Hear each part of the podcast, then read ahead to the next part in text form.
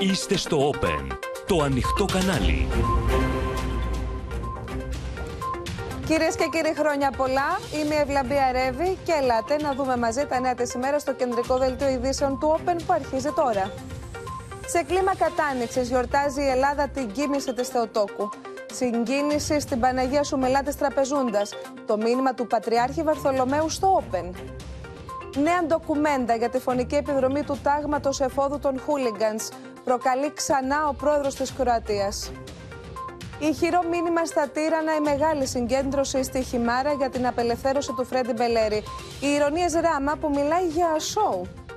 Αυξάνεται διαρκώς ο αριθμός των νεκρών στη Χαβάη. Μαρτυρίες φρίκης από επιζώντες. Μεγάλη πυραυλική επίθεση των Ρώσων στη Δυτική Ουκρανία.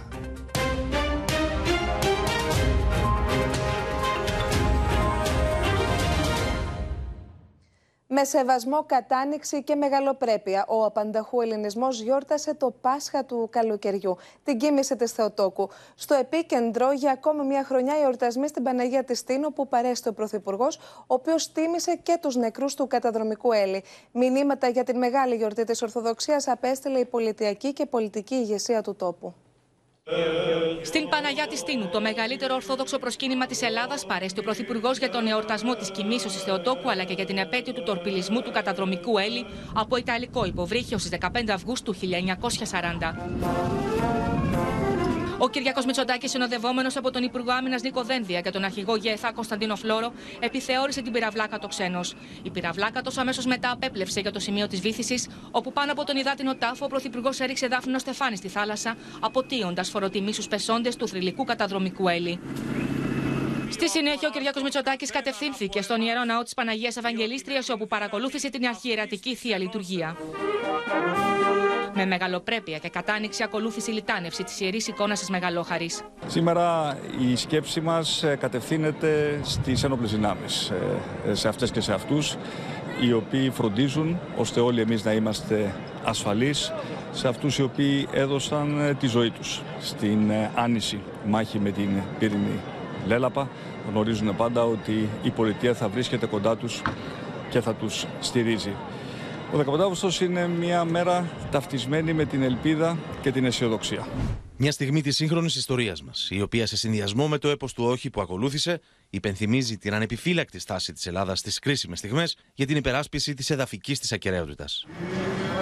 Ο Αρχιεπίσκοπος Ιερόνιμος ιερούργησε στον ιερό ναό τη Κοιμήσεω της Θεοτόκου στο Μοναστηράκι. Σήμερα, όπου να στρέψουμε τα μάτια μας σε όλη την Ελλάδα και όπου υπάρχει Ορθοδοξία, η εικόνα που είναι μέσα μας είναι η εικόνα της Παναγίας. Στη δοξολογία που τελέστηκε στο Μητροπολιτικό Ναό Αγίου Νικολάου στην Αλεξανδρούπολη παρέστη πρόεδρος της Δημοκρατίας. Το φετινό καλοκαίρι σημαδεύτηκε δυστυχώς από καταστρεπτικές πυρκαγιές και τραγικές απώλειες. Καθώς και από ένα ακόμη περιστατικό αθλητικής βίας που οδήγησε στο θάνατο ενός νέου ανθρώπου. Ο λαός μας όμως αντλεί πάντοτε δύναμη από την παρουσία της Παναγίας. Μηνύματα για τη μεγάλη γιορτή της Ορθοδοξίας έστειλαν ο πρόεδρος της κοινοβουλευτικής ομάδας του ΣΥΡΙΖΑ και οι αρχηγοί των κομμάτων.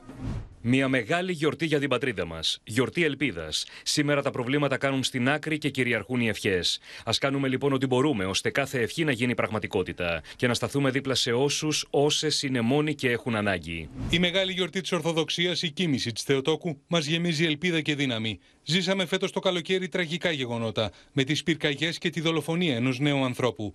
Οι πολίτες χρειάζονται ποιότητα ζωής και ασφάλεια. Έχουμε χρέος να εργαστούμε για να τους τα προσφέρουμε.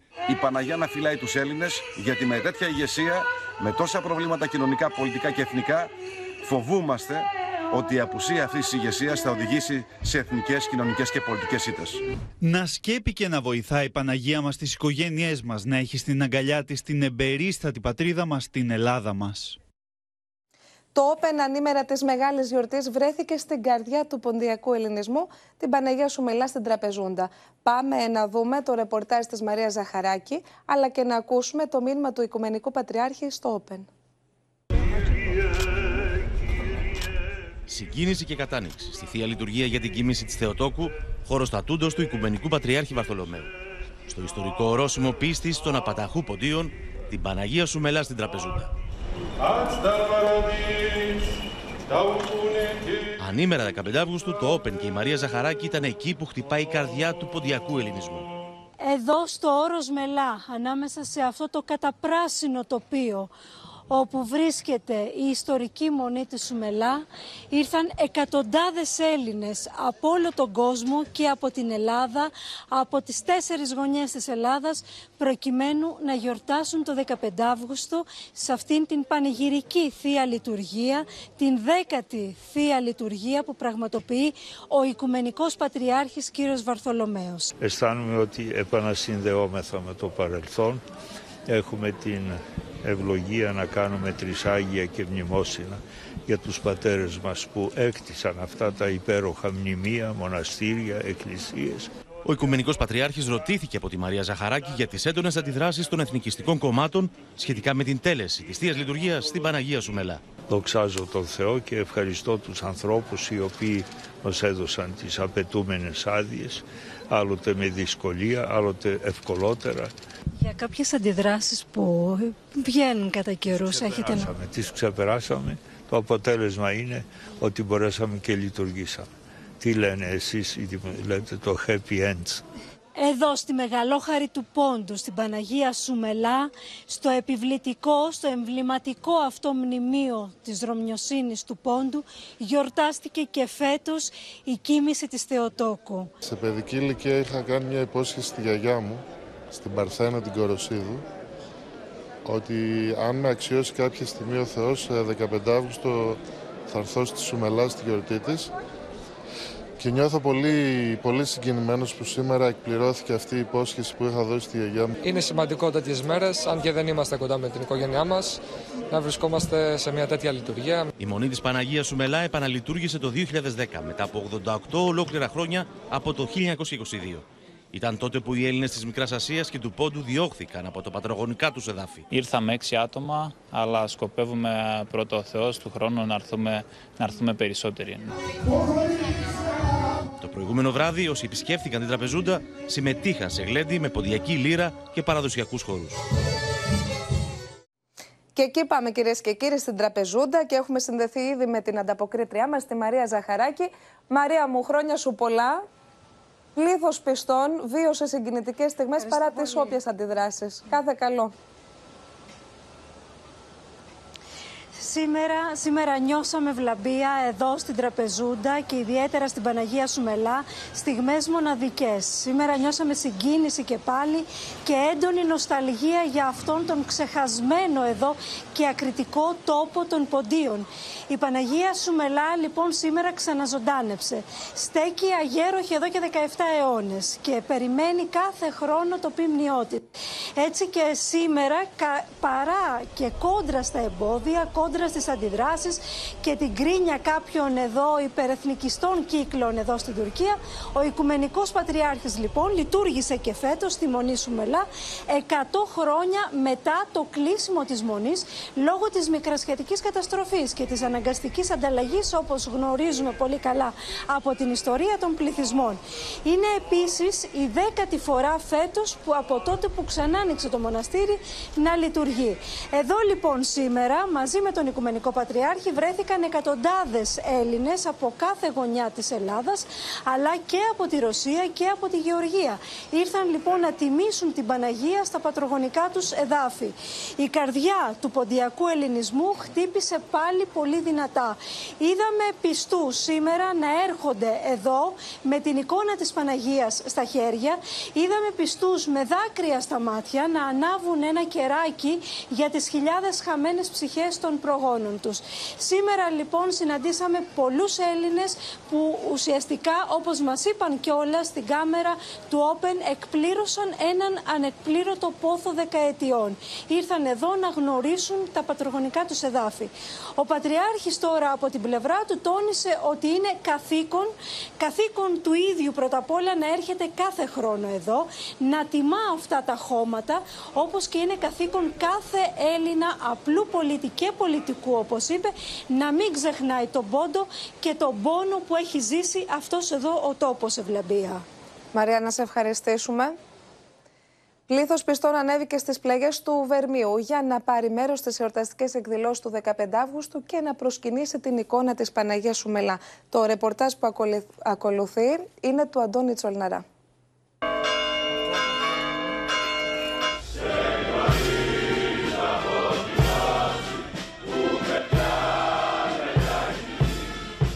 Πιστοί συνέρευσαν για να τιμήσουν τη μάνα των ποντίων, την προσφυγωμάνα Παναγιά, όπως την αποκαλούν. Έχουμε τις μνήμες και τις θύμησες από τον Πόντο, οπότε θέλοντας και εμείς πάντα συγκινούμαστε. Συνεχίζεται η παράδοση, βλέπετε πως είναι ο κόσμος είναι εδώ κάθε χρόνο. Ελπίζω να συνεχιστεί και για τις επόμενες γενιές. Πλήθος κόσμου από την Ελλάδα αλλά και το εξωτερικό έρχεται με κατάνοιξη για να προσκυνήσει την Παναγία Σουμελά. Εγώ έρχομαι από Κύπρο. Είμαστε από εδώ, αλλά ερχόμαστε από Κύπρο. Ο φετινός εορτασμός στέλνει ένα μήνυμα ενότητας και αγάπης στον απανταχού ελληνισμό.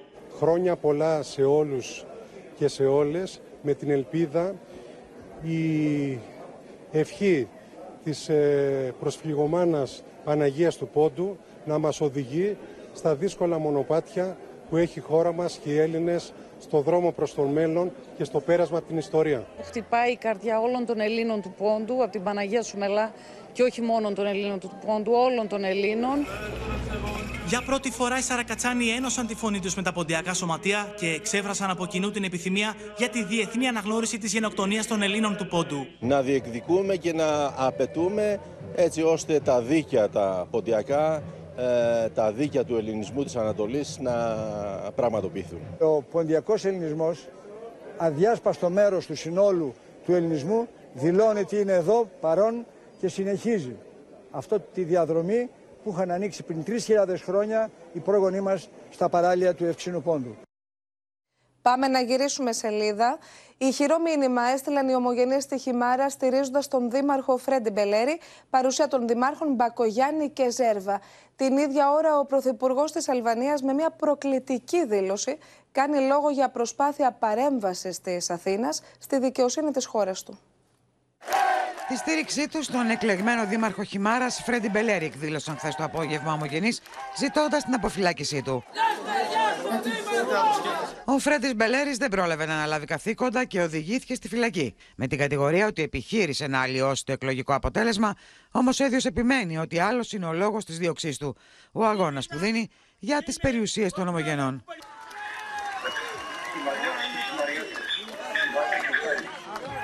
Δώσαμε ένα αγώνα με ήθος και αξιοπρέπεια.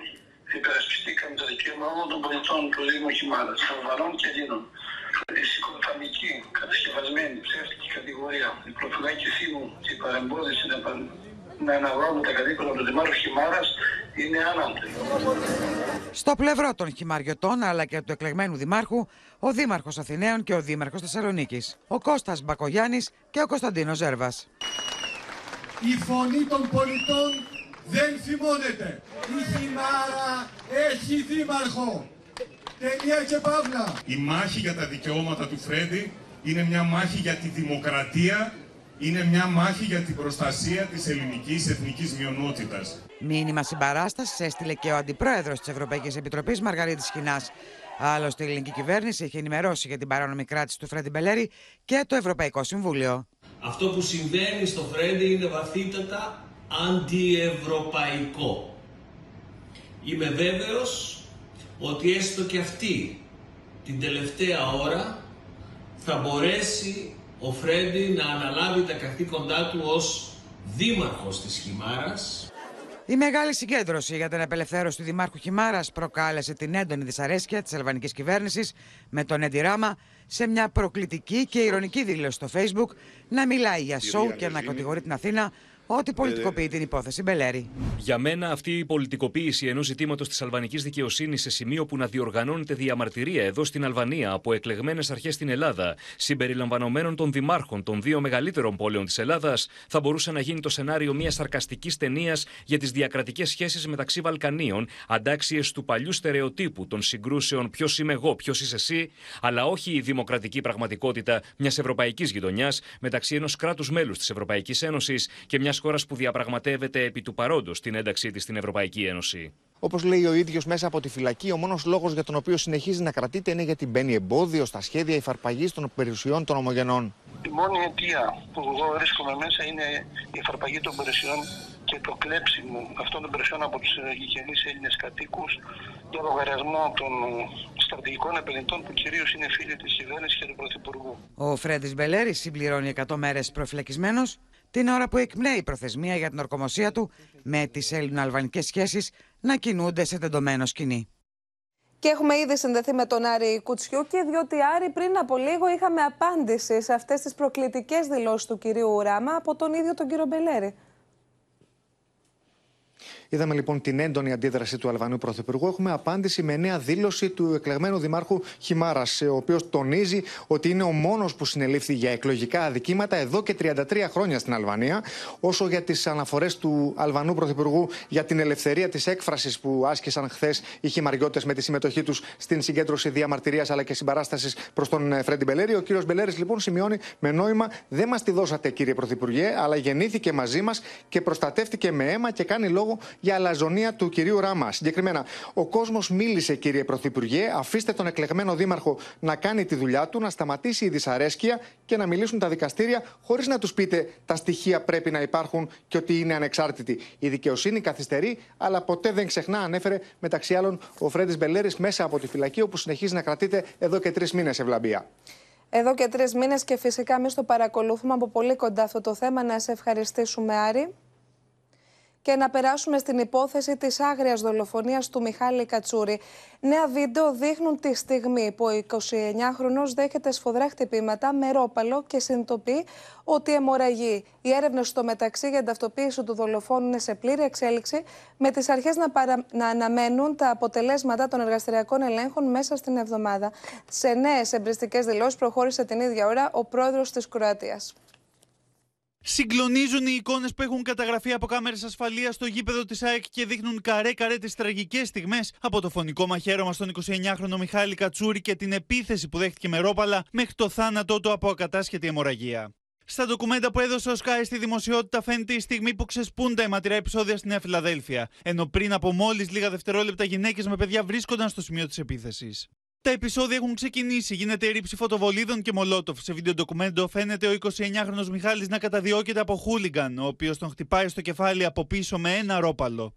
Λίγα δευτερόλεπτα μετά ο Μιχάλης Κατσούρης φαίνεται να έχει βγάλει το κράνος του και είναι η στιγμή που πιθανόν ο 29χρονος αντιλαμβάνεται πως έχει δεχθεί τη μαχαιριά που τελικά θα του στοιχήσει τη ζωή. Λίγα μόλις δευτερόλεπτα μετά, ο 29χρονο φαίνεται να καταφεύγει σε περίπτερο. Σύμφωνα με τα όσα αναφέρονται στη δικογραφία, αιμορραγία κατάσχετα. Κάποιοι πηγαίνουν κοντά του για να τον βοηθήσουν. Στις 11.31 φτάνει το ασθενοφόρο, αλλά είναι πια αργά. Βλέπουμε το μίσος και τη μανία, την επαναληπτικότητα. Βλέπουμε να μην σταματάνε παρά μόνο όταν πέφτουν κάτω και πάλι μπορούν να συνεχίσουν να χτυπάνε. Οπότε ε, αυτοί οι άνθρωποι ήταν πραγματικά αποφασισμένοι να κάνουν το κακό. Όπως και έγινε δυστυχώς. Την ίδια στιγμή οι έρευνες για τον εντοπισμό και άλλων ατόμων συνεχίζονται, καθώς στι καταθέσεις αστυνομικών που βρέθηκαν στον τόπο των αιματηρών επεισοδίων γίνεται λόγος για δεκάδες άτομα αρκετή ώρα μετά τη λήξη της συμπλοκής. Περί τι 12 παρα 10, όταν φτάσαμε στο γήπεδο της Ριζούπολης, από την πλευρά της Ανθέων είδαμε να βρίσκονται εκεί ομάδα με περίπου 50 δίκυκλα, με δύο επιβάτες στο καθένα, σχεδόν 30 μέτρα μακριά μας. Μόλις μας αντιλήφθηκαν και εκείνοι, ανέστρεψαν τα οχήματά τους και διέφυγαν στο σύνολό τους με κατεύθυνση προς την οδό Χαλκίδος. Μόλις λίγες ώρες πριν η Άικα αντιμετωπίσει τη δύναμο Ζάγκρεπ στο Μαξιμίρ, με νέες προκλητικές δηλώσεις, ο πρόεδρος της Κροατίας δυναμητίζει το κλίμα, κάνοντας λόγο για κατάσταση στρατιωτικού νόμου. Στην κεφαλή του, η κρουτήρα είναι η κρουτήρα τη Ρουμπενίτση. Για πρέμιερ, δεν μπορεί να μιλήσει για τον πράγμα. Δεν είναι μόνο. Ο πράγμα είναι η κρουτήρα τη Ρουμπενίτση. Για τον πράγμα, ο πρόεδρο τη Κροατία είναι η κρουτήρα τη Ρουμπενίτση. Η κρουτήρα είναι η κρουτήρα τη Ρουμπενίτση. Ο Κροάτης πρόεδρος ξεπερνάει κάθε όριο με αδιανόητες κατηγορίες για τις ελληνικές αρχές. Dakle, imaš pet dana da iz jedne grupe ljudi izdvojiš kukolj. i tih sve potrpaš u pritvor i još ih razbacaš po cijeloj Grčkoj tako da ih prebiju, siluju i tako dalje. Sjajno. To je Europska unija. Ο Κροάτης Πρωθυπουργός όμως άδειασε τον πρόεδρο της χώρας, ενώ άμεση ήταν η απάντηση της Αθήνας. Κατηγορούνται για τρία εγκλήματα. Συνεργασία με εγκληματική οργάνωση, υλικές ζημιές και τραυματισμός. Πρόκειται για σοβαρά εγκλήματα και ένα σκοτώθηκε. Αυτές οι δηλώσεις σίγουρα δεν θα βοηθήσουν τους πολίτες μας. Θα τους βοηθήσουμε με τον πιο αφοσιωμένο τρόπο, έχοντας κατά νου ότι δεν κατέβηκαν εκεί για αποφύτιση ή εκδρομή. Στην Ελλάδα λειτουργεί κράτος δικαίου, με σεβασμό των θεμελιωδών δικαιωμάτων όλων όσων βρίσκονται σε προσωρινή κράτηση. Η ανεξάρτητη ελληνική δικαιοσύνη θα κρίνει την υπόθεση αμερόληπτα και αντικειμενικά. Οποιασδήποτε δηλώσεις που στρεβλώνουν την πραγματικότητα δεν προσφέρουν καλή υπηρεσία υπό τις παρούσες συνθήκες. Οι 47 από του συνολικά 105 κατηγορουμένους κρατούνται ήδη σε 16 σοφρονιστικά ιδρύματα ανά την Ελλάδα, ενώ οι μεταγωγές των υπολείπων θα γίνουν μέσα στην εβδομάδα. Ο ρόλο και η αποστολή των σοφρονιστικών ε, καταστημάτων, όχι μόνο στην Ελλάδα, αλλά σε όλα τα ευρωπαϊκά και σε όλα τα κράτη, είναι η ασφαλής ε, και ομαλή διαβίωση των κρατουμένων ε, μέσα στις φυλακές. Αλίμονο, εάν δεν μπορεί να διαφυλάξει. Σύμφωνα με αστυνομικές πηγές, ο αριθμός όσων ενεπλάκησαν στα αιματηρά επεισόδια είναι μεγαλύτερος από αυτός των συλληφθέντων και οι έρευνες για την ταυτοποίησή τους και τον εντοπισμό τους συνεχίζονται. Και εκεί ακριβώς θα πάμε στις έρευνες που συνεχίζονται, όπως θα μας πει ο Γιάννης Ζιάκας, διότι Γιάννη υπάρχει εικόνα και έχεις πληροφορίες για το πώς οι Κροάτες παραμένουν ασύλληπτοι.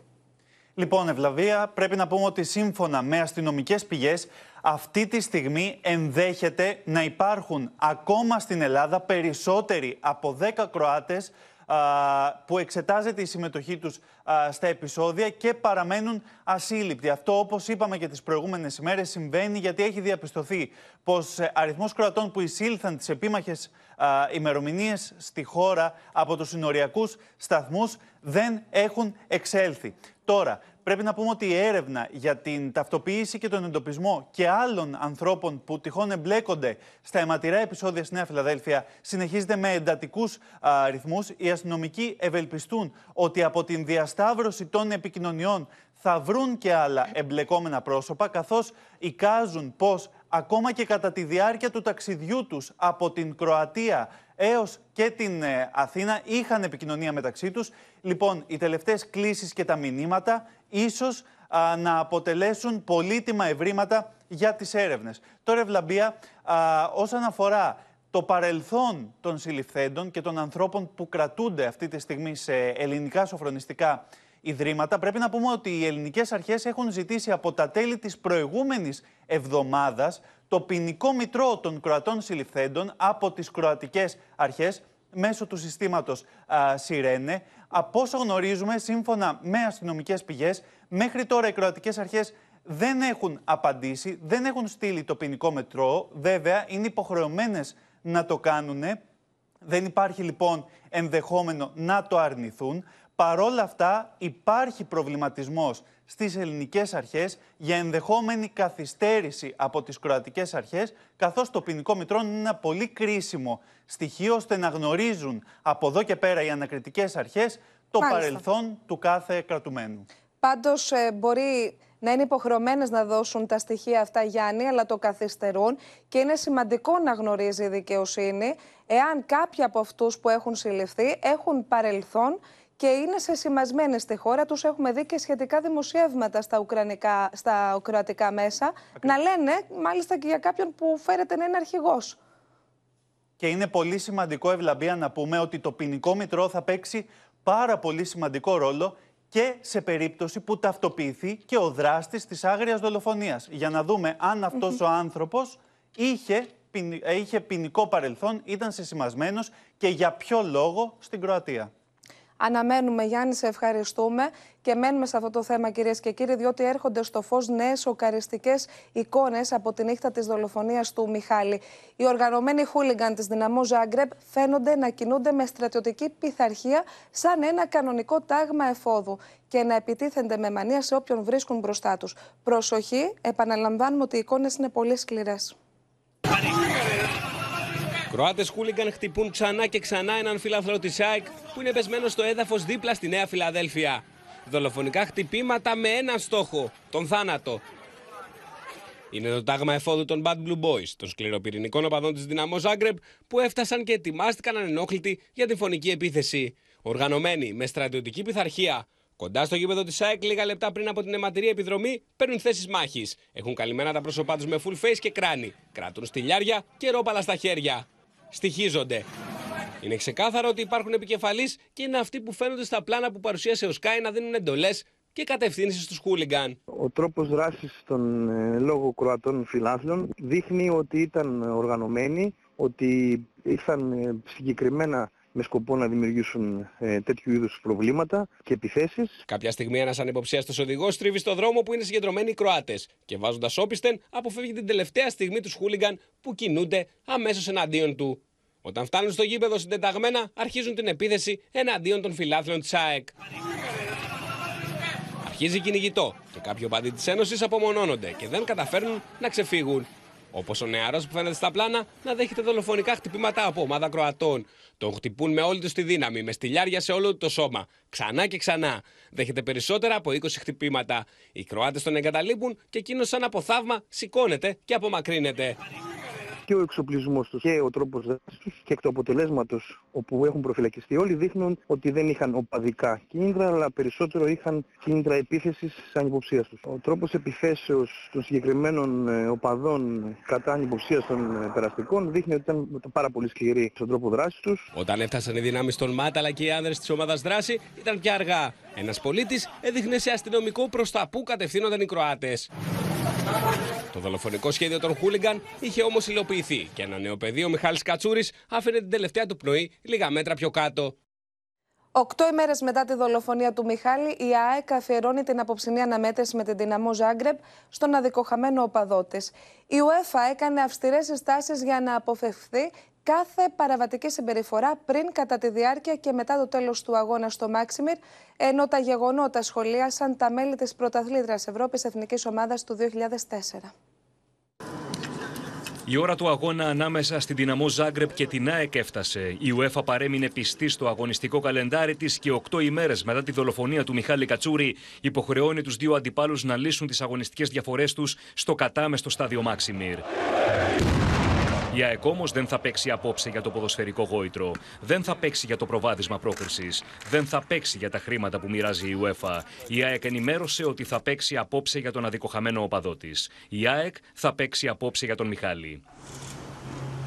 Οι ποδοσφαιριστές της Ένωσης θα φέρουν μαύρα περιβραχιόνια σε ένδειξη πένθους, ενώ η UEFA έκανε δεκτό το αίτημα του Ελληνικού Συλλόγου να τηρηθεί ενός λεπτού σιγής στη μνήμη του Μιχάλη Κατσούρη πριν από τη σέντρα του αγώνα.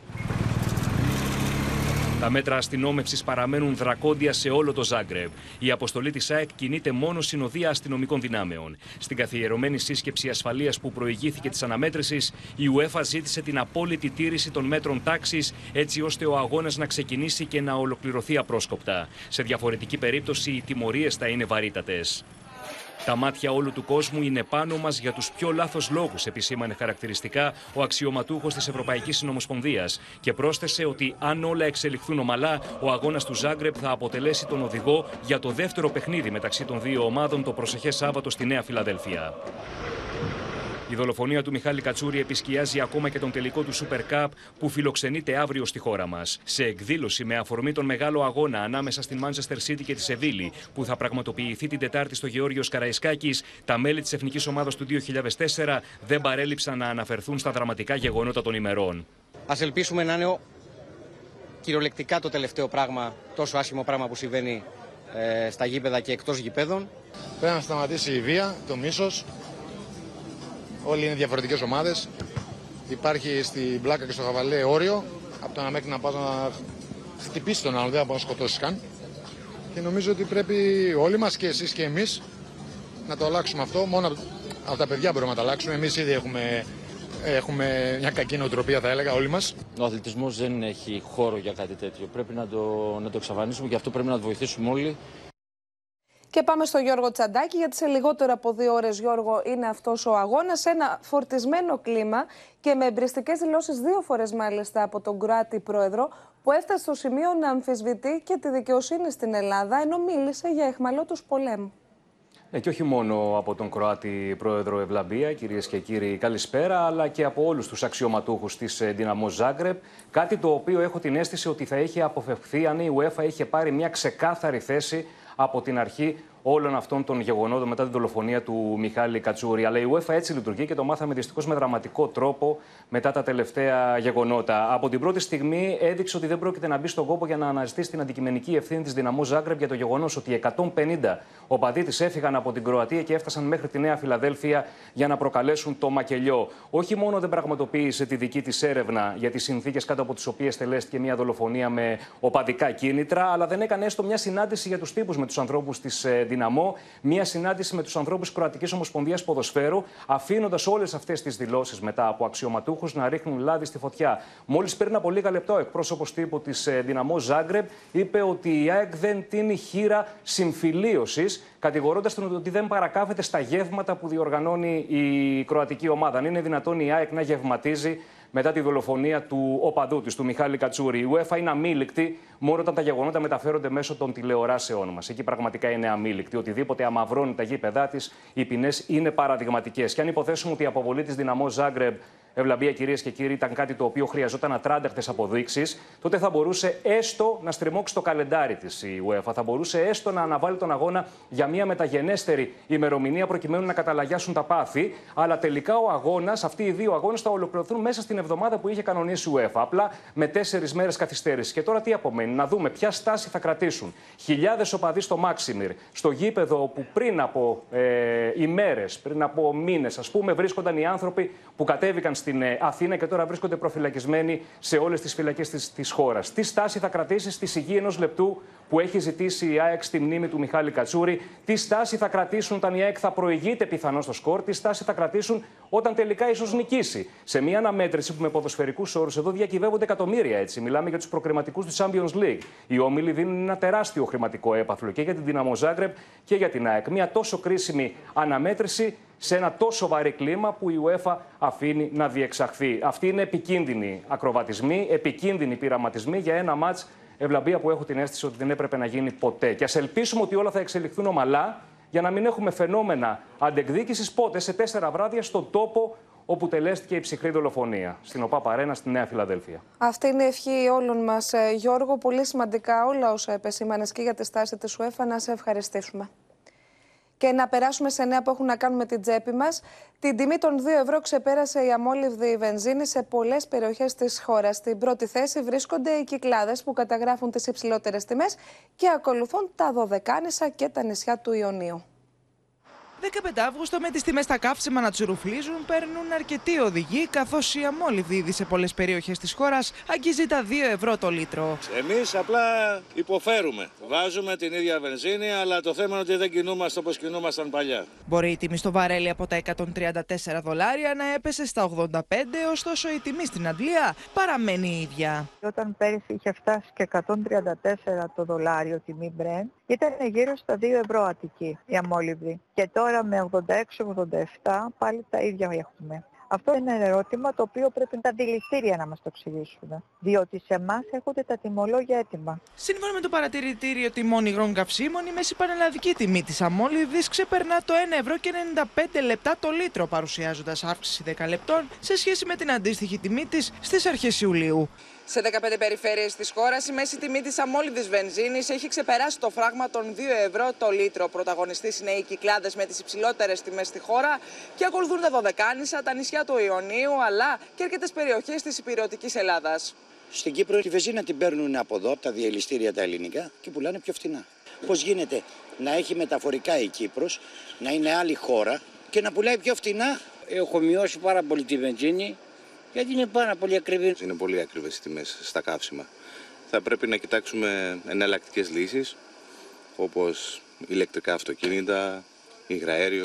Δεν έχει παρατηρηθεί μια φορά Χριστούγεννα, Πάσχα ή καλοκαίρι διακοπές να πέσουν οι τιμές. Αυτές τις εποχές πώς συμβαίνει να ανεβαίνουν οι τιμές, ούτε και εμείς το ξέρουμε. Εμείς απλώς πηγαίνουμε με οδηγό πάντοτε τα τιμολόγια μας. Πάντως οι περισσότεροι οδηγοί καλούνται πλέον να βάλουν ακόμη πιο βαθιά το χέρι στη τσέπη, πραγματοποιώντας μόνο τα απαραίτητα δρομολόγια λόγω του αυξημένου κόστους στα καύσιμα. Δεν είναι όμως μόνο οι τιμές στην αμόλυβη, είναι και οι τιμές στο φυσικό αέριο που ανεβαίνουν. Ο Γιάννης Φόσκολο είναι εδώ μαζί μας για να δούμε μαζί, Γιάννη, προς τα πού πάνε και τι εκτιμήσεις υπάρχουν για το πού θα φτάσουν. Και τι θα γίνει, γιατί έχουμε πονοκέφαλο στα νοικοκυριά και τις επιχειρήσεις από τα καύσιμα και τώρα βλέπουμε πως και το φυσικό αέριο παίρνει νέα φωτιά. Σήμερα μόνο πρέπει να σου πω που οι αγορές στο εξωτερικό είναι ανοιχτές. Έχουμε σημαντικά, σημαντικό άλμα. 13% αυξήθηκε μέσα σε μία μέρα μόλις η τιμή του φυσικού αερίου. Προσεγγίζουμε τα 40 ευρώ τη θερμική μεγαβατόρα. Είναι μία τιμή ευλαμπία που έχουμε να τη δούμε αρκετό καιρό. Πάμε να δούμε λίγο στο γράφημα που έχουμε ετοιμάσει, που περιμένουμε να φτάσουν οι τιμές. Βλέπεις λοιπόν ότι τον Ιούλιο ήμασταν κάτω από τα 30 ευρώ η θερμική μεγαβατόρα. Τώρα είμαστε στα 39, κοντά στα 40 και οι προβλέψεις των αναλυτών είναι πως το Δεκέμβριο και το Φεβρουάριο, δηλαδή το χειμώνα που έρχεται, εκείνη η μεγάλη ανησυχία. Πώς θα περάσει ο χειμώνας; Η τιμή θα ξεπεράσει και τα 55 ευρώ η μεγαβατόρα.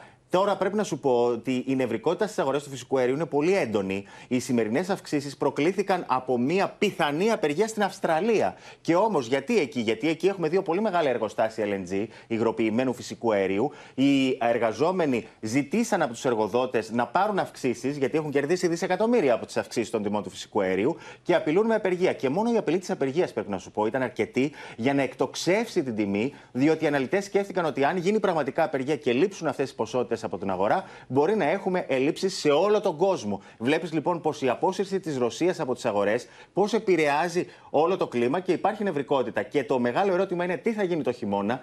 Όχι μόνο για το φυσικό αέριο, αλλά και για το ηλεκτρικό ρεύμα. Γιατί στην Ελλάδα παράγουμε ηλεκτρικό ρεύμα από φυσικό αέριο. Ήδη βλέπουμε ότι ενώ τον Ιούνιο η χονδρική τιμή του ηλεκτρικού ρεύματος ήταν στα 90 ευρώ η Μεγαβατόρα, τον Ιούλιο τσίμπησε και ξεπεράσαμε τα 110 ευρώ η Μεγαβατόρα. Για να δούμε πώς θα κλείσει και ο Αύγουστος. Περιμένουμε και από τον Πρωθυπουργό στη ΔΕΘ να κάνει εξαγγελίες για το νέο σύστημα επιδότησης των τιμολογίων του ηλεκτρικού ρεύματος. Σου θυμίζω πως από το 2024 περνάμε σε νέο σύστημα, έχουμε νέα τιμολόγια και μένει να δούμε Ποιοι θα επιδοτούνται. Το μόνο σίγουρο, το πλέον πιθανό είναι ότι οι νέες επιδοτήσεις θα έχουν καρδιά τα ευάλωτα νοικοκυριά. Πάντως, αν βάλουμε και τις τιμές στα τρόφιμα, είναι εκρηκτικό το μείγμα που δημιουργεί. εκρηκτικό το μείγμα. Αναμένουμε και τι θα ακούσουμε από την κυβέρνηση. Ευχαριστούμε πολύ, Γιάννη. Και πάμε εκτός συνόρων. Νέοι μπελάδε για τον Ντόναλτ Τραμπ, ο οποίος διώκεται για τέταρτη φορά για προσπάθειες ανατροπής του αποτελέσματος των εκλογών του 2020. Ο πρώην πρόεδρος των ΗΠΑ μιλά για κυνήγι μαγισσών. Η πολιτεία της Τζόρτζια διώκει τον Ντόναλτ Τραμπ για εκβιασμό και συνωμοσία, κατηγορώντας τον ότι επιχείρησε να ανατρέψει την ήττα του στις εκλογές του 2020 στην πολιτεία κλειδί. Είναι η τέταρτη κατηγορία που αποδίδεται στον Τραμπ, ο οποίος διεκδικεί εκ νέου το ρεπουμπλικανικό χρήσμα, ώστε να είναι υποψήφιος για την Αμερικανική Προεδρία. Εμένα μου φαίνεται στημένο, γιατί δεν μου απήγγειλαν κατηγορίες πριν από δυόμιση χρόνια, διότι ήθελα να το κάνουν εν μέσω της πολιτικής μου εκστρατείας. Κυνήγι μαγισσών. Το κατηγορητήριο περιλαμβάνει συνολικά 41 κατηγορίες, μεταξύ των οποίων και η ενορχίστρωση εγκληματικής οργάνωσης, η οποία βαραίνει τον Αμερικανό πρώην πρόεδρο. Εκτός από τον Τραμπ, κατηγορούμενοι είναι επίσης 18 στενοί τους συνεργάτες, όπως οι δικηγόροι του Ρούντι Τζουλιάνι και Σίδνη Πάουελ και ο προσωπάρχης του Λευκού Οίκου Μαρκ Μέντοου. Καθώς οι κατηγορίες απαγγέλλονται σε πολιτιακό επίπεδο, ο Τραμπ δεν μπορεί να δώσει χάρη στον εαυτό του αν εκλεγεί πρόεδρος. Subsequent to the indictment, as is the normal process in Georgia law. The, the grand jury issued arrest warrants for those who are charged.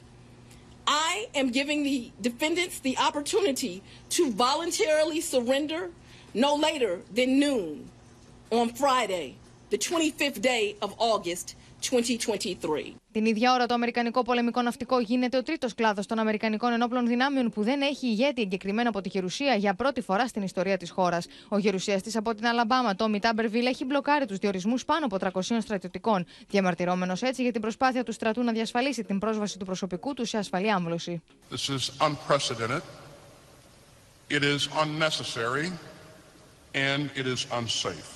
And this sweeping hold is undermining America's military readiness. Πάμε τώρα να δούμε με τον ανταποκριτή μας στο Βερολίνο, Παντελή Βαλασόπουλο, ένα διπλωματικό επεισόδιο Παντελή και μάλιστα σοβαρό ανάμεσα στην Τουρκία και τη Γερμανία, το οποίο αποκαλύφθηκε σήμερα. Τι ακριβώς συνέβη; Ακριβώς. Καλησπέρα και χρόνια πολλά. Να πούμε ότι πρόκειται για ένα ε, πρωτοφανές επεισόδιο. Βουλευτής ε, του Γερμανικού Κοινοβουλίου, κυρία Ακμπουλούτ, συνελήφθη στο αεροδρόμιο της Αντάλιας στις 8 Αυγούστου και κρατήθηκε για αρκετές ώρες κατηγορούμενη για τρομοκρατία. Πρόκειται για μια ε, γυναίκα βουλευτήνα του αριστερού κόμματος, είναι βουλευτής από το 2017, έχει κουρδική καταγωγή και ταξίδεψε στις 8 Αυγούστου στην Αντάλια με σκοπό να επισκεφθεί τους δικούς της στην Τουρκία. Εκεί συνελήφθη και κρατήθηκε αρκετές ώρες χωρίς να της δίνεται καμία εξήγηση. Η μόνη εξήγηση ήταν ότι βοηθάει τρομοκρατικές οργανώσεις και συγκεκριμένα το ΠΚΚ. Σύμφωνα με ανακοίνωση σημερινή του Υπουργείου Εξωτερικών έγιναν πάρα πολύ μεγάλες προσπάθειες, έγιναν ε, πολλές διαβουλεύσεις, πάρα πολλά ε, τηλεφωνήματα και μέσω λέει διαφόρων διάβλων και διαφόρων καναλιών κατάφεραν οι Γερμανοί να απελευθερώσουν την κυρία Ακμπουλούτ που βέβαια έχει άσυλο και διπλωματικό. Έχει διπλωματικό διαβατήριο και αυτή η πράξη των Τούρκων ήταν εντελώς, εντελώς παράνομη. Μια πράξη που μάθαμε μόλις σήμερα. Και μια πράξη που έχουμε δει παντελή και με Έλληνες αξιωματούχους να συμβαίνει. Να σε ευχαριστήσουμε. Μεγάλης κλίμακας αεροπορική επίθεση εξαπέλυσε στη Λβίβο ο ρωσικό στρατός, αφήνοντας πίσω τρεις νεκρούς και δεκάδες τραυματίες. Στο μεταξύ, στο μέτωπο του Ντονιέτσκ, το μέτωπο του Ντονιέτσκ επισκέφθηκε ο Ζελένσκι και την ώρα που περιοχές στα βορειοανατολικά της χώρας έχουν αρχίσει να κενώνονται. Τρεις άνθρωποι πέφτουν νεκροί μετά από πυραυλική επίθεση της Ρωσίας σε περιοχές τη Λβίβ και του Βολίν. Δεκάδε τραυματίε βρίσκονται στο νοσοκομείο. Ουκρανικά μέσα αναφέρουν ότι η αεράμινα τη χώρα κατέριψε πολλού από του ρωσικού πυράβλου στη μεγαλύτερη από επίθεση στην περιοχή από την έναρξη του πολέμου. Дві години тому назад тут на цьому місці стояв дитячий павільйон нашого садочку. Ракета прямо точно влупила в цей павільйон. Зараз є вирва глибиною 9 метрів, 20 метрів в діаметрі, там навіть є залишок цієї ракети. Ο πρόεδρο τη Ουκρανία παράλληλα επισκέπτεται κέντρο διοίκηση των ενόπλων δυνάμεων τη χώρα, στο Ντονιέτσκ, κοντά στην πρώτη γραμμή του Ανατολικού Μετόπου, όπου ενημερώνεται για τι εξελίξει στο πεδίο των μαχών. Ο Ουκρανικό Ερυθρό Σταυρό έχει ξεκινήσει την εκένωση περιοχών στα βορειοανατολικά, καθώ ο ρωσικό κλειό φύγει και οι μάχε μένονται. Несмотря на всестороннюю помощь Запада, вооруженные силы Украины не удается добиться результатов. Предварительные итоги боевых действий показывают, что военный ресурс Украины почти исчерпан. Η Κεντρική Τράπεζα της Ρωσίας εν τω μεταξύ προχωρά σε νέα αύξηση επιτοκίων κατά 350 μονάδες βάσης, την πιο μεγάλη μετά τη ρωσική εισβολή στην Ουκρανία, μετά από έκτακτη σύσκεψη του Διοικητικού Συμβουλίου, σε μια προσπάθεια να ανακοπεί η ελεύθερη πτώση στο ρούβλι που χάνει συνεχώς έδαφος έναντι του δολαρίου, ανατροφοδοτώντας τον πληθωρισμό. Η стабильность национальной валюты, она всегда не очень сказывается. Наверное, скорее всего, это скажется на обычных людях, потому что наверняка последует подорожание всего. Και όλα αυτά την ώρα που 22 Ρώσοι διπλωμάτες εγκαταλείπουν την πρωτεύουσα της Μολδαβίας. Το Μολδαβικό Υπουργείο Εξωτερικών ισχυρίζεται ότι η μείωση του προσωπικού της ρωσικής πρεσβείας στο Κισινάου είναι σκόπιμη για να αποκατασταθούν οι ισορροπίες κατά τη στοιχεία του αριθμού των Μολδαβών διπλωματών στη Μόσχα.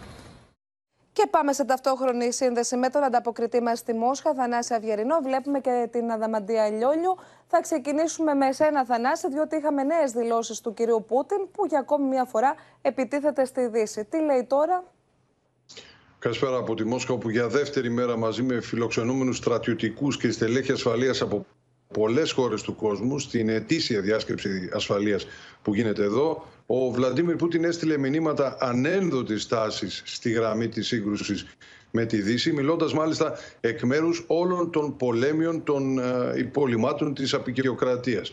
Ο Πούτιν είπε ότι όπως και η Ρωσία, η πλειοψηφία των χωρών του κόσμου είναι έτοιμες να υπερασπιστούν την κυριαρχία τους, δηλαδή δεν αποδέχονται τη δυτική επικυριαρχία. Ο Ρώσος πρόεδρος υπογράμμισε ότι οι προκλήσεις, δηλαδή οι απειλές για την ασφάλεια παγκοσμίως γεννιόνται από την απεικιοκρατική δύση όπως την περιέγραψε. Αναφερόμενος στο Ουκρανικό, και εδώ παραμένει ανένδοτος ο Βλαντιμίρ Πούτιν, είπε ξανά ότι η Δύση το μόνο που κάνει είναι να ρίχνει λάδι στη φωτιά στέλνοντας όπλα στην σύγκρουση της Ουκρανίας. Δεν ενδιαφέρεται δηλαδή για τον τερματισμό της και με ένα συμβιλικό τρόπο σχεδόν προέβλεψε ότι οι απεικιοκράτες προκαλούν παγκοσμίως νέες συγκρούσεις και φουντώνουν παλιές, όπως είπες, στρέφοντα τον ένα λαό τη μία χώρα κατά της άλλης. Στο ίδιο κλίμα μιας μεγαλύτερης πιθανής επικείμενης μεγάλης σύγκρουσης κινήθηκε και ο Λευκορώσος Υπουργός Άμυνας που ήταν παρόν σε αυτή τη διάσκεψη για την ασφάλεια, ε, χαρακτήρισε ολοφάνερα πιθανή πλέον μια σύγκρουση ε, με το ΝΑΤΟ, εννοώντας προφανώς τη Ένωσης Ρωσία-Λευκορωσία με το ΝΑΤΟ στο έδαφος της Ευρώπης. Ενώ το Ρωσικό Υπουργείο Άμυνας ανακοίνωσε ότι έχει καταγράψει μέχρι στιγμής τρία συγγνώμη, αμερικανικά μη επανδρομένα αεροσκάφη τα οποία κινούνται σε πολύ μικρή απόσταση από την ε, Κρυμαία. Ανέφερε το Φόρτι 10 και Φόρτι 12 που ήταν τις προηγούμενες ημέρες είναι τύπου RQ4 αλλά εμφανίστηκε και ένα AVAX, ένα Boeing Ε3α ε το οποίο κινείται μεταξύ Ρουμανίας και Κρυμαίας. Ε, κατά τη Μόσχα αυτό συμβαίνει όταν επίκυνται κάποιο είδους ουκρανικά χτυπήματα. Και βέβαια το λέμε καθημερινά, δυστυχώς το λέμε και χρονιάρες μέρες, ε, δεν ηρεμεί τίποτα στον θρησκευτικό, στον εκκλησιαστικό πόλεμο στην ε, Ουκρανία. σήμερα είχαμε νέα επεισόδια με πριόνια και σφυριά. Η αστυνομία άνοιξε κτίρια στη μονή, στην ιστορική μονή της Λάβρας του Κιέβου. ενώ παρατηρήθηκε νέα ένταση και επεισόδια έξω από την ε, μονή. Ο, ο επίσκοπος Παύλος, ο οποίος απελευθερώθηκε αφού καταβλήθηκε μια, ένα υπέρογκο ποσό που είχε ζητηθεί ως εγγύηση. Υπέθη καρδιακό επεισόδιο αυτή τη στιγμή είναι σε, με, νοσηλεύεται με οξύ έμφραγμα του μυοκαρδίου. Προφανώς ε, τίποτε δεν δείχνει ότι εκεί θα ρεμίσουν τα πράγματα καθώς η κυβέρνηση θέλει να εκδιώξει ε, σώνει και καλά τους μοναχούς που βρίσκονταν μέχρι σήμερα στην ε, μονή, την ιστορική αυτή μονή. Να πάμε και στην Αδαμαντία Λιόλιου, γιατί Αδαμαντία βλέπουμε ότι ε, χτυπούν αμάχους ε, και στα τελευταία ρωσικά χτυπήματα. Είχαμε μια μαζική επίθεση ευλαμπία τη νύχτα στα δυτικά της Ουκρανίας, στις περιοχές ε, της ε, Λβίβ, στο Βολίν, όπως και στο Λούτσκα και το Κίεβο εξηγεί την στόχευση των ε, ρωσικών δυνάμεων και επισημαίνει ότι ο στόχος παραμένουν οι άμαχοι στις περιοχές της Ουκρανίας, ενώ την ίδια ώρα ο επικεφαλής του γραφείου του Ουκρανού Προέδρου, ο κύριος Γέρμακ, επισημαίνει πως οι ρωσικοί πύραυλοι είχαν εξαρτήματα τρίτων χωρών και ζητά την ενίσχυση των κυρώσεων κατά της Ρωσίας ώστε να μην μπορεί να κατασκευάζει πυράβλους με εξαρτήματα τρίτων χωρών που μπορούν να προκαλέσουν έντονα χτυπήματα και ισχυρά στη, στο έδαφος της Ουκρανίας. Τώρα την ίδια ώρα μετά από τα συνεχή δημοσιεύματα δυτικών ακόμη μέσων ότι η αντεπίθεση των Ουκρανικών δυνάμεων είναι αργή και κατώτερη των ε, προσδοκιών. Σήμερα και ο Γενικός Γραμματέας του Συμβουλίου Ασφαλείας της Ουκρανίας, ο Λέξη Ντανίλοφ, επισημαίνει πως η αντεπίθεση των Ουκρανικών δυνάμεων προχωρά κανονικά και ότι δεν κινείται με αργούς ρυθμούς και το εξηγεί λέγοντας πως προσπαθούν οι Ουκρανικές δυνάμεις και πραγματοποιούν επιτυχίες και σε εδάφη αλλά και καταστρέφουν εξοπλισμό όπως και δυναμικό των ε, Ρώσων. Ενώ την ίδια ώρα και ο Βολοντίμι Ζελένσκι βρέθηκε στα πεδία των μαχών σήμερα στο μέτωπο του Ντονιέτσκ, όπως και στη Ζαπορίζια, όπου είναι το επίκεντρο αυτή τη στιγμή του Κιέβου για να καταφέρουν να έχουν σημαντικές επιτυχίες στο πεδίο. Την ίδια ώρα όμως ο Λέξης Ντανίλοφ κλείνει κάθε περιθώριο για διαπραγμάτευση την ε, παρούσα χρονική στιγμή, λέγοντας ότι ο πόλεμος θα τελειώσει όταν αποκατασταθεί η εδαφική ακυρεότητα της Ουκρανίας. Κλείνοντας μόνο ευλαβία, να πούμε μια είδηση που κυκλοφόρησε πριν από λίγο από τον ε, διευθυντή του γραφείου του Γιάννη Στολτεμπερκ, τον Στίαν Γένσεν, ο οποίος ενημέρωσε μιλώντας σε ένα νορβηγικό μέσο ότι θα μπορούσε η Ουκρανία να ενταχθεί στο ΝΑΤΟ με αντάλλαγμα να παραχωρήσει κάποια εδάφη στη Ρωσία. Κάτι που έχει προκαλέσει αίσθηση. Και αντιδράσεις όπως είναι φυσικό. Σε ευχαριστούμε και σε ένα Δαμαντία και τον Θανάση Αυγερινό. Δεν έχει τέλος, κυρίες και κύριοι, ο τραγικός απολογισμός των θυμάτων από τις φωνικές πυρκαγιές στη Χαβάη. Οι νεκροί ξεπέρασαν τους 100, αλλά αγνοούνται πάνω από χίλιοι άνθρωποι. Δεν έχει τέλος η τραγωδία στη Χαβάη. Συγκλονίζουν οι μαρτυρίες των κατοίκων που γλίτωσαν από τον πύρινο εφιάλτη. How would you best describe what you went through? Hell. I could honestly say I've been through hell and back, but I came so close to giving up. Οι νεκροί έφτασαν τους 99 με τις αρχές να εκφράζουν φόβους πως ο αριθμός τους θα αυξηθεί δραματικά, καθώς οι αγνοούμενοι ξεπέρνουν τους χίλιους. Μάλιστα, ο κυβερνήτης της Χαβάης έκανε μια εφιαλτική πρόβλεψη, λέγοντας πως κάθε μέρα θα βγάζουν μέσα από τα συντρίμια δεκάδες πτώματα. And I look out the window, oh my God, there's smoke. It's like 8.30. Uh, like 10 minutes later, I go out onto the field and look at it and I'm just horrified and Η πιο φωνική πύρινη τραγωδία στις Ηνωμένες Πολιτείες για πάνω από έναν αιώνα έκανε στάχτη χιλιάδες κτίρια και εκτάσεις γης με το κόστος ανοικοδόμησης να φτάνει σχεδόν τα 6 δισεκατομμύρια δολάρια. You know, we are very fortunate to have the community come together and support us through this, um, you know, but this is only the beginning. Um, people need to understand that we are in the midst of this and, um, you know, we, there is a harsh reality to come. Ντόπιοι επιχειρηματίε προσπαθούν να στηρίξουν του πληγέντε με νερό και τρόφιμα, ενώ έχουν κληθεί και σύμβουλοι ψυχική υγεία. Ήδη πρώτη ανάγκη στου πυρόπληκτου τη Χαβάη μοίρασε και η Όπρα Winfrey. So I've just been doing whatever I could. Today I brought back personal hygiene products, and the other day it was towels and sheets and pillows. And definitely going to need a lot of support with the mental health side. Um, lots of potential anxiety, potential nightmares, potential um, panic attacks and stuff. So Την ίδια ώρα, ο δημοφιλής ηθοποιό Jason Momoa καλεί τους τουρίστες να μην επιλέξουν τη Χαβάη ως τόπο διακοπών. Μην ταξιδεύετε στο Μαουί. Αν σκοπεύατε να ταξιδέψετε στο Μαουί στο άμεσο μέλλον, ακυρώστε το ταξίδι σας. Η κοινότητά μας χρειάζεται χρόνο να αναρρώσει, να θρυνήσει και να επανακάμψει. Όπως καταγγέλουν οι κάτοικοι, οι σιρήνες συναγερμού δεν λειτουργήσαν, ενώ ούτε τα συστήματα έγκαιρης προειδοποίησης ενεργοποιήθηκαν ποτέ. Πάμε να δούμε και άλλες εικόνες που πήραμε από τον δορυφόρο, ξεκινώντας από τις μεγάλες πυρκαγιές που μένονται στη Γαλλία. Η Νότια Γαλλία φλέγεται. Η πύρινη λέλαπα απειλεί τρεις κοινότητες της περιοχής, ανάμεσά τους και το παραθαλάσσιο θέρετρο Αρζελέ Ιρμέρ.